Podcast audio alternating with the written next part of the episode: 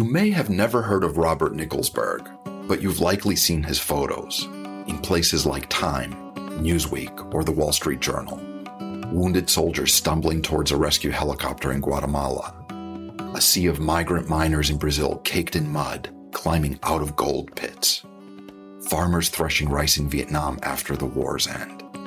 And all that before Bob first arrived in Afghanistan in 1988, when he documented the country as the Soviets withdrew. So, when Laura needed a photographer to shoot monuments and cultural sites across Afghanistan for a State Department supported book project, Bob seemed to be the man for the job. In this episode, Laura and I talked to Bob about what it takes to make a good picture avoiding the glare of the powerful Afghan sun, melding into the surroundings even with a massive camera around your neck, making the monuments come alive by including the people who surround them rather than cropping them out and the most agonizing decision of all choosing the right paper to print the photos. As Bob explains, it's all about the paper. This is Monuments Woman with Laura Tedesco. I'm your host, George Gavrilis. If you're new to this podcast, we recommend going back to start with episode one. For everyone else, welcome back. Let's jump in.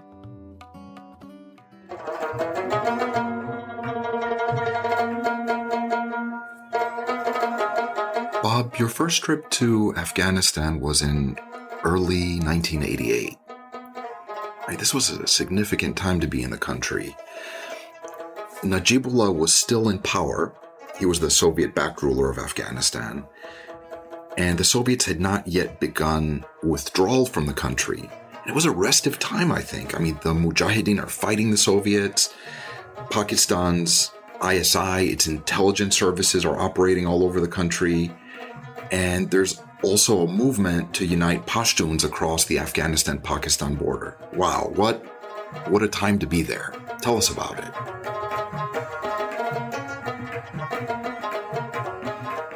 It was January of 1988 and there was a funeral of a Afghan nationalist, Ghaffar Abdul Khan, I believe. He was anti-partition. He died in Peshawar, and, and his last wish was to be buried in Jalalabad. And the Soviets were still in power in January of 88. And that border at Torkham was always closed. And the last thing they wanted was media to come in. So they gave media a one day visa. I think it was January 16th, 1988. Media could come in to Jalalabad by car through the Khyber Pass. Spetsnaz special forces were all over the place because President Najibullah attended, another Pashtun nationalist, just for the burial. So we were met at the uh, early on the eastern side of Nangarhar and came up for the ceremony, never having been there legally, because everybody from the media would cross illegally to walk with the Mujahideen at that period, and the Soviets were not happy about that you had to get your Afghan visa at the Soviet embassy in New Delhi. So the Afghans may have had an embassy, but you went to the Soviet consulate to get your visa. That's how it, it worked. And they weren't happy about giving visas to journalists in New Delhi at the Soviet embassy. In any case, we had a one day visa. About halfway through the funeral ceremony, two massive explosions in the parking lot, say at the other end of the soccer field where the buses buses were coming in from Pakistan. And this was a big security risk for the, the Soviets because where was the opposition but in Pakistan? Uh, Al Qaeda, early days, were in Peshawar. So they knew everybody coming from Peshawar was anti Soviet, anti Najibullah. So was ISI there. But these explosions were massive, and everyone fled immediately, including my driver. I, I, had no idea where our car was. And it was a white Toyota, and 99% of the cars were white Toyotas. It blew out everybody's windscreen. So my reporter said his car was full. The bureau chief said, No, you, you better find your driver. I eventually just jumped into a car that was empty going to Peshawar. And uh, he had no windscreen. We drove back three hours at night with no windscreen He was a Pashtun. We had about three words in English. He was stoned out of his mind, and he could barely see. I mean, his eyes were so closed that I don't know how we made it down the Khyber to Peshawar alive. So 16 people died. 16. That was my first trip, and and it, it was a rock and roll you know, roller coaster ever since.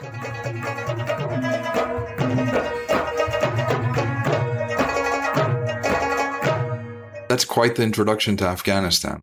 But that's an indication of what it was like there at that point.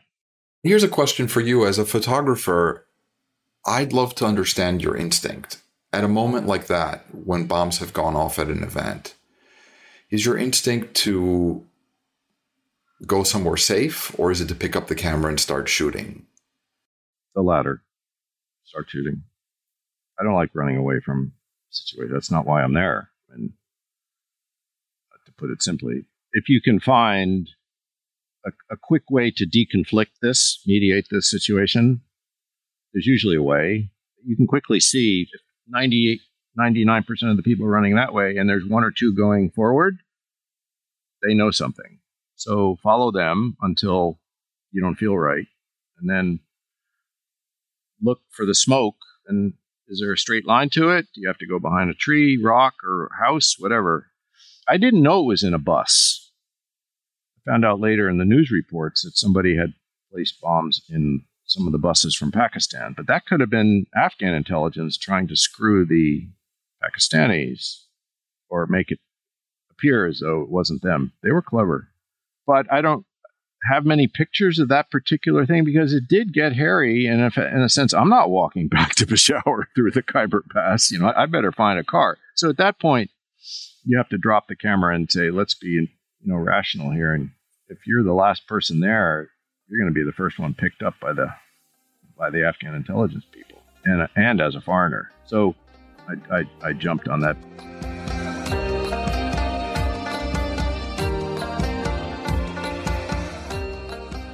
Thankfully, we could avoid all that trouble in in 2016 I was starting to get tired of chasing car bombs. It's not a lot of fun. And they cleverly would have a second bomb 15 minutes after the first one, and they'd wait till people came in.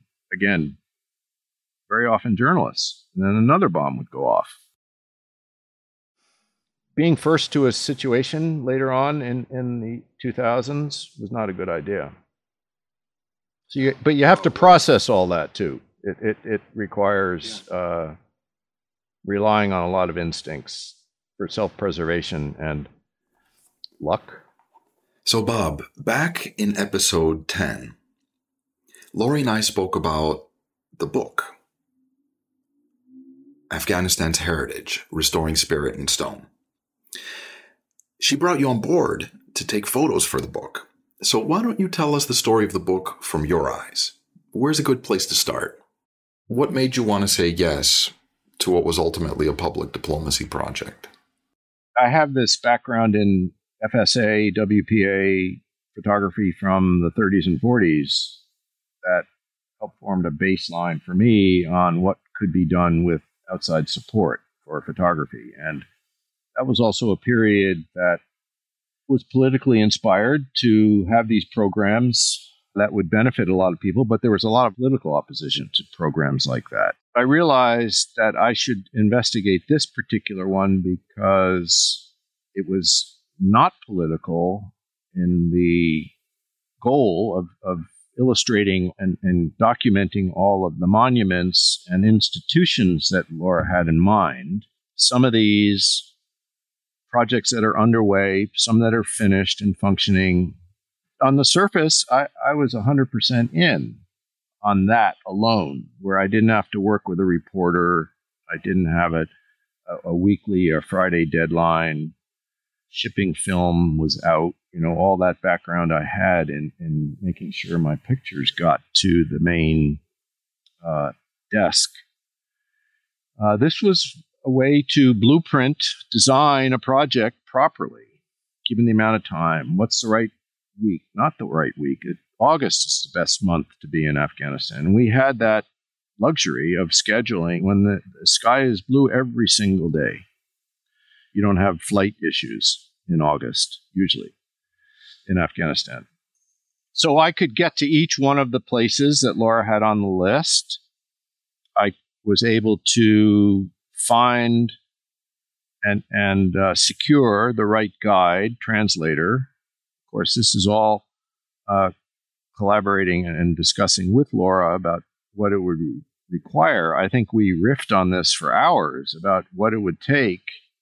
When I looked at the number of legal notepads that I had gone through, writing notes from each conversation that we'd have, and then we'd have another conversation in three days, I'd have to go back to that page. Ah, remember that idea because there were so many things to consider at that time for that part of the State Department which I always thought was underrated by journalists. Never enough coverage. Short form journalism never really worked on how the cultural support mechanism worked, say, in Brazil or in Peru. Uh, it was always the military or the political upheavals that took away the headline and, and it, it pushed aside the cultural and the historical story, which I know people would be interested in if they had a chance to read it. But in order to read it, it has to be put together. So this was, I felt, a legitimate, sophisticated way of putting a project together. And we knew we would have uh, equal access to the texts. Perhaps if we had a disagreement, we could iron it out and finesse it properly. The picture editing, I wanted to be fully responsible for. I didn't want to have it be interpreted through a picture editor. Remember, George, I'd send in 10 rolls of film unseen, unprocessed, and the lucky people in New York had to go through it and find one. I had no say in the matter.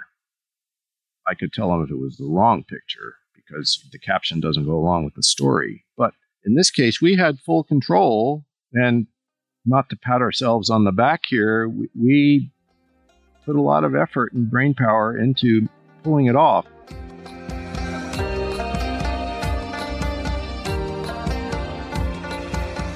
So, Lori, how did you and Bob find each other? Bob was giving a talk at the State Department um, on his first book on Afghanistan. I attended the talk because I was interested in the topic. I was also kind of evaluating whether I thought Bob would be a good partner for me on working on what I knew was going to be a very big project. So I attended the book talk. I don't think Bob knew I was in the audience. I, am sure he didn't. But then I think we had lunch afterwards, Bob, and we got a chance to sort of chat a little bit. I think it took me uh, maybe a month or so before I got around to asking you if you would be interested to work on this project. Did you like each other instantly, or was it a work in progress? Bob, no, it, it was fine. It was it was a you know after, it was wait fine. A minute. Hang on. Lori sure is laughing a lot instead of answering. Hang on. That that Laura, Laura's laugh is, is I'm not, not going to read between laughter here. Um, it's genuine, but you know the lunch afterwards where we sat in the State Department cafeteria. You know there wasn't even a tablecloth you know, it was uh, food on a tray. And the people who set up that particular U.S. State Department event were the ones who picked up the tab for that and actually said, you know, let's get about eight people together. And Hannah and Laura, Hannah's our mutual friend, attended. Hannah had been based in Islamabad, so we had similar foundation in the region. The adrenaline for me, talking about 25 years of Afghan history, this is sensitive territory. You know, uh, Mujahideen, Al Qaeda, 9 11, all that stuff is wrapped into the book. The questions were carefully asked of me in that book discussion. I had to come down a little bit for that lunch. So Laura was one of eight people at the table. And it, it was very pleasant you know, she didn't spill her glass of water. She didn't, uh, you know, yawn. I'm joking. Why don't we talk about some of the pictures? in the book. But wait a minute, Laura. Laura didn't say didn't have her uh, impression. Well, her answer was her suspicious laugh. but yeah, if you want to answer, Laura, go ahead. Now's your chance. Yeah, no, no, I no. Yeah, definitely. I liked Bob. I liked his talk a lot. Um, the way he spoke about his pictures. The lunch was fine. Um, he didn't spill his glass of water. He didn't yawn. It was good. I though I think that as we were building the foundation for the project, in my recollection at least, there were a couple of times I asked myself where I was like, "Oh, I don't know if this is going to work out." That my language about it and your language, we hadn't found enough of a common language. What typifies that? Well, here's just one example. Bob was asking me for a shot list. In my head, we had four conversations already, and I was talking about the sites. In my head, that constituted a shot list. I didn't understand exactly what Bob needed. And it took me a while to figure out, concurrent with th- us really building this project, I was also traveling constantly. I mean, in the span of six months, I think I was in Karachi, Colombo, Kabul, back and forth. So I, I wasn't able to give this project 100% of my focus, probably when it needed more focus than I could give it at the time. Anyway, but now what is it? It's like, yeah, it's years later. We're friends for sure.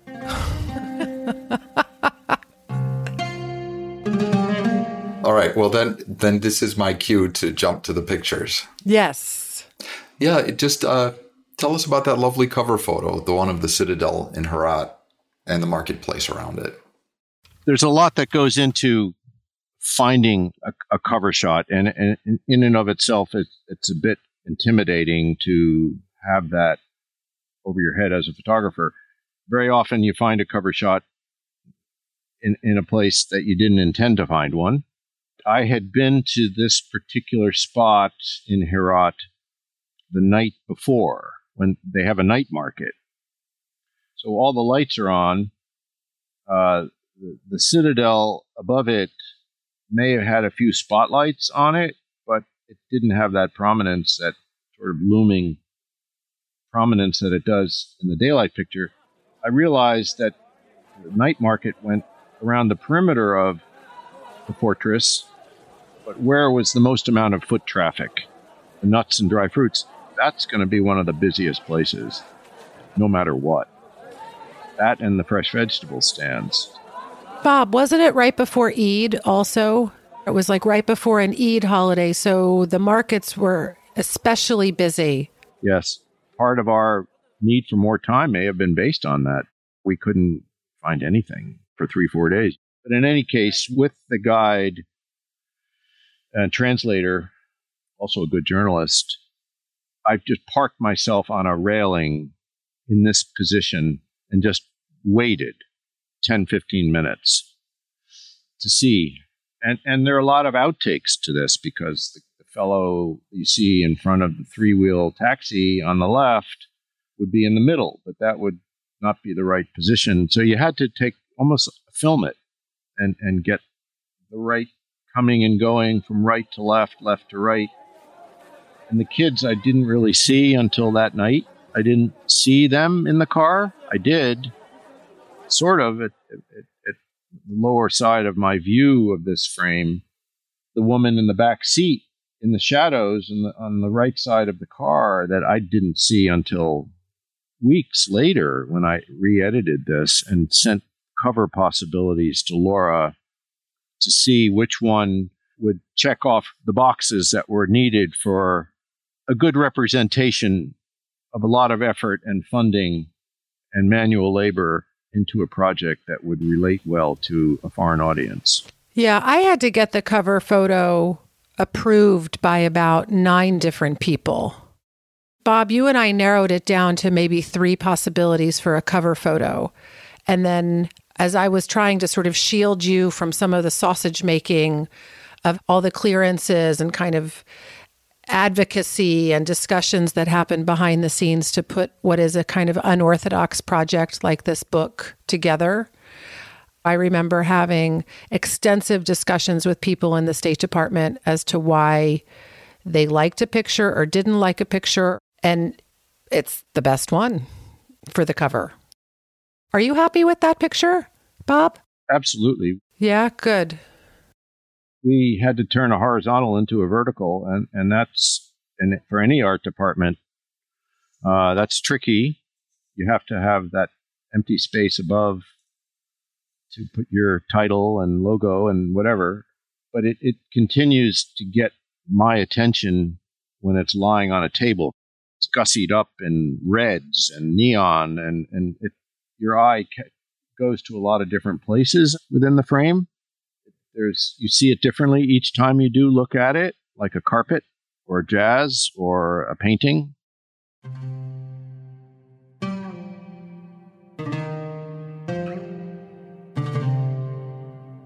This was like you were saying a very different project for you, a very different beast. So, what what did you learn about Afghanistan in the process of doing this? Certainly, spots that I put my fresh eyes onto that I never expected to get to, not or have the time to devote to not just a drive by, you know, 30 seconds, and then we got to get to the airport kind of moment. We we could get to to a location morning, noon, night again, second time too. And that is really how you put a, a really strong story or document together. First impressions are important, but then you see it and develop it. If I'd moved um, two inches over, over to the right and one hour later in the day, yet you would toss that out of your mind on a say a journalism mission you didn't you just couldn't afford that. An hour, you had to be somewhere else. So these were locations that I could devote the proper amount of time to. You get the most amount of traffic and the most amount of activity, drama. A market, for instance, is all day, but Eid generates a lot of foot traffic. At the shrines themselves, people take them very seriously and go into this sort of silent meditative mode when they enter and you try not to disturb them while you're working and let things flow naturally. And, and that was the beauty of being able to go back again on a second day to see if it was empty of people. Well, you, you, I could work differently with a with a mosaic, for instance. If there were people crossing the area that I needed to set up a tripod, you don't want people walking through it all the time. So again, the options were to my benefit to uh, exploit differently than I normally would as a journalist.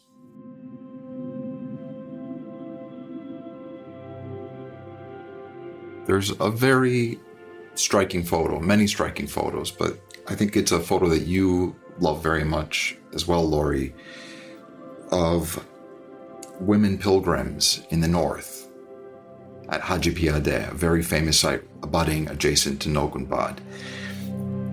How do you show up at the entrance to a women's shrine and photograph them while being invisible? What do you have to do to cloak yourself? Be patient. Put the camera down as people come in. Don't shock them. You wait till they take their spot and go into sort of this prayer mode where they don't see anything other than what's on their mind at that time. And it, what's on their mind better not be you and I'm a male and, mostly female presence that has its own subtleties and nuances. It's watching the flow of, of humankind as they approach a place with such respect and yet tradition. You know that small child that is with them now, maybe in 20 years, will be coming back bringing their children. It is a, a real important, significant part of their daily life that is rugged, challenging just to put food on the table, yet this is their period to themselves. And this is also part of their spiritual medicine. There's the clinical side and there's a spiritual side. So this was the spiritual side of their life, and, and you had an inside seat to it. Don't blow it. Don't drop something. You know, don't light up a cigarette. You know, I mean, not that I would, but there are people I've seen do that, you know, and just it's not the place for it. Show equal amount of respect and knowledge and study, and you'll be able to uh, spend a quality moment there with them.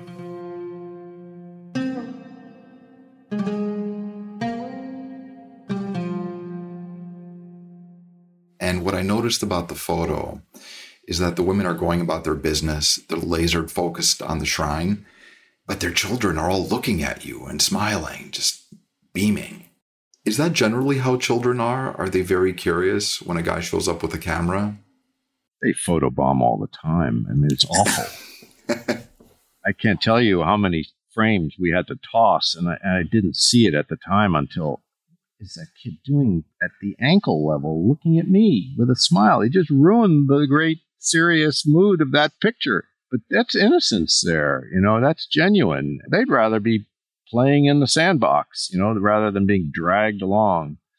At the same time, they were being uh, taught and imprinted there about uh, what we do on a Thursday or, you know, where they go on the way to the market. They zip off and, and stop at the shrine. And this is where they maybe meet other people, you know, that they normally wouldn't see in the course of a day at the shrine. This is like the water pump you know, where everyone lines up to get their bucket of water in the villages. That's where the communication is. And it can be surreptitious if something is wrong for a neighbor that's not spoken about while there are men around. There's definitely only women at the shrine, and I think all the children with them happen to be girls in the picture. That's right. And that's another layer of the significance of a space like that shrine that's really a special place for women. It becomes known to the girls as a safe place for them to go. Where you just referenced surreptitious, it, it's a place where women can not only go to pray, but where they can go to exchange information that may not be safe to exchange in the presence of others. But that touches on such a connecting thread to every picture in the book and something that was very much part of the vision of making the book with Bob. These monuments, these sites, these historical places in Afghanistan very much remain on the lived psychological, social, cultural landscape of Afghans now. Noh Gunbad, the site, what is it? It's 8th, ninth century, so it's well over a thousand years old. The shrine Haji Piadeh, I think it's 16th century. So we're talking about sites that are hundreds of years old that are still very significant for Afghans right now.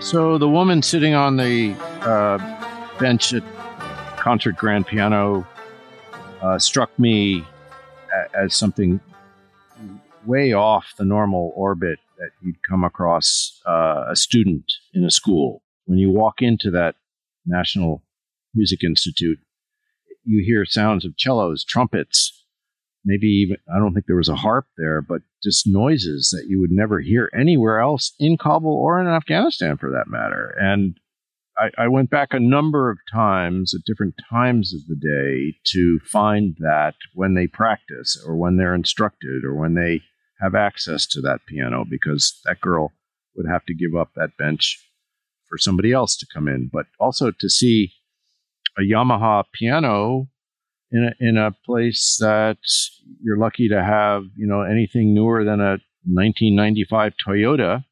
Everything about that environment there was hyper real for me, including her ability to play with both hands, with proper posture. And my mother trained as a concert pianist for a while in her life. Too. So I, I have this in my mind. We grew up with a concert piano in our house, and it, it's uh, a place of honor. And not everybody gets to sit there and play on the 88 keys this woman, with all the violence that she faces on coming to school and on the way home from school, this was a very peaceful, enlightened moment. If peace would last long enough, that she could actually have another language, not just Dari Pashto, but music. as another language. That was unique. We could not have anticipated at the time that Bob took the pictures in the Music Institute, in the National Museum, at, at really every site. We could not have anticipated how the significance of the pictures would change because that National Institute of Music, it's closed. If it were open, there would be no female students in there. Not allowed. The picture of the shrine that we were just talking about, Haji Piadeh, it's just women present. Bob, did you see them walk in with male relatives escorting them? I don't he did he's shaking his head no. I don't think they would be allowed to go from their homes into the shrine by themselves now.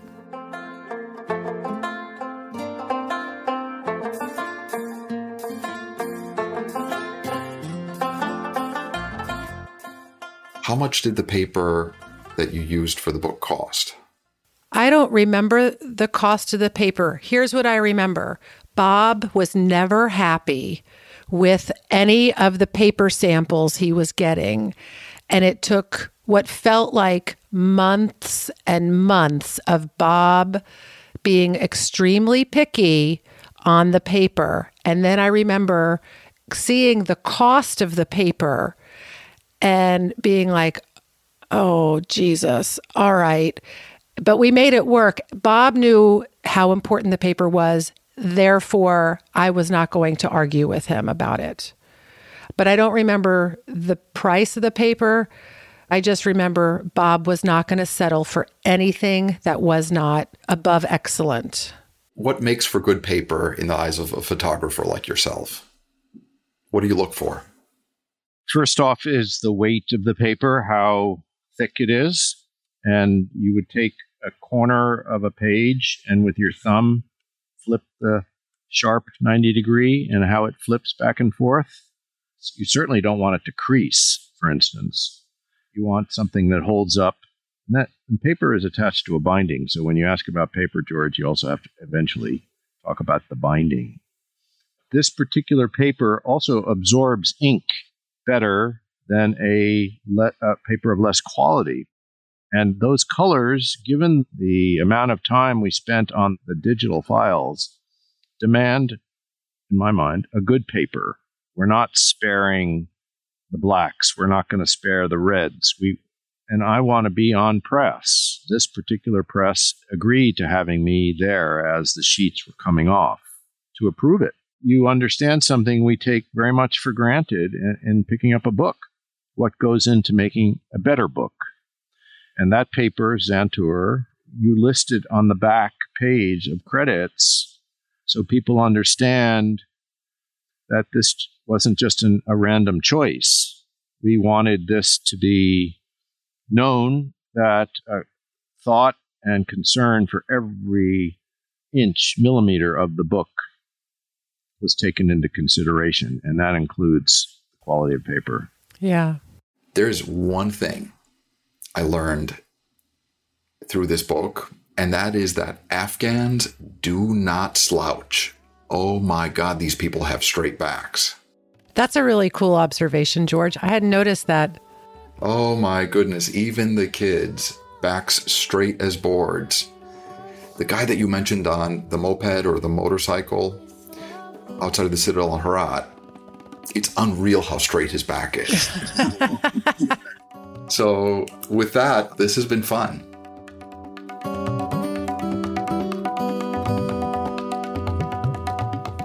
You've been listening to Monuments Woman with Laura Tedesco. I'm your host, George Gavrilis. Don't forget to like and subscribe wherever you get your podcasts. To stay in touch, also follow us on Instagram at The Monuments Woman. Join us next week when we dive deeper. This show is produced by Christian D. Brune and May 11 Project. It is recorded by Audivita Studios and edited by Sean Hedinger and Greg Williams. The theme song is This Love by Ariana Delawari featuring Salar Nader.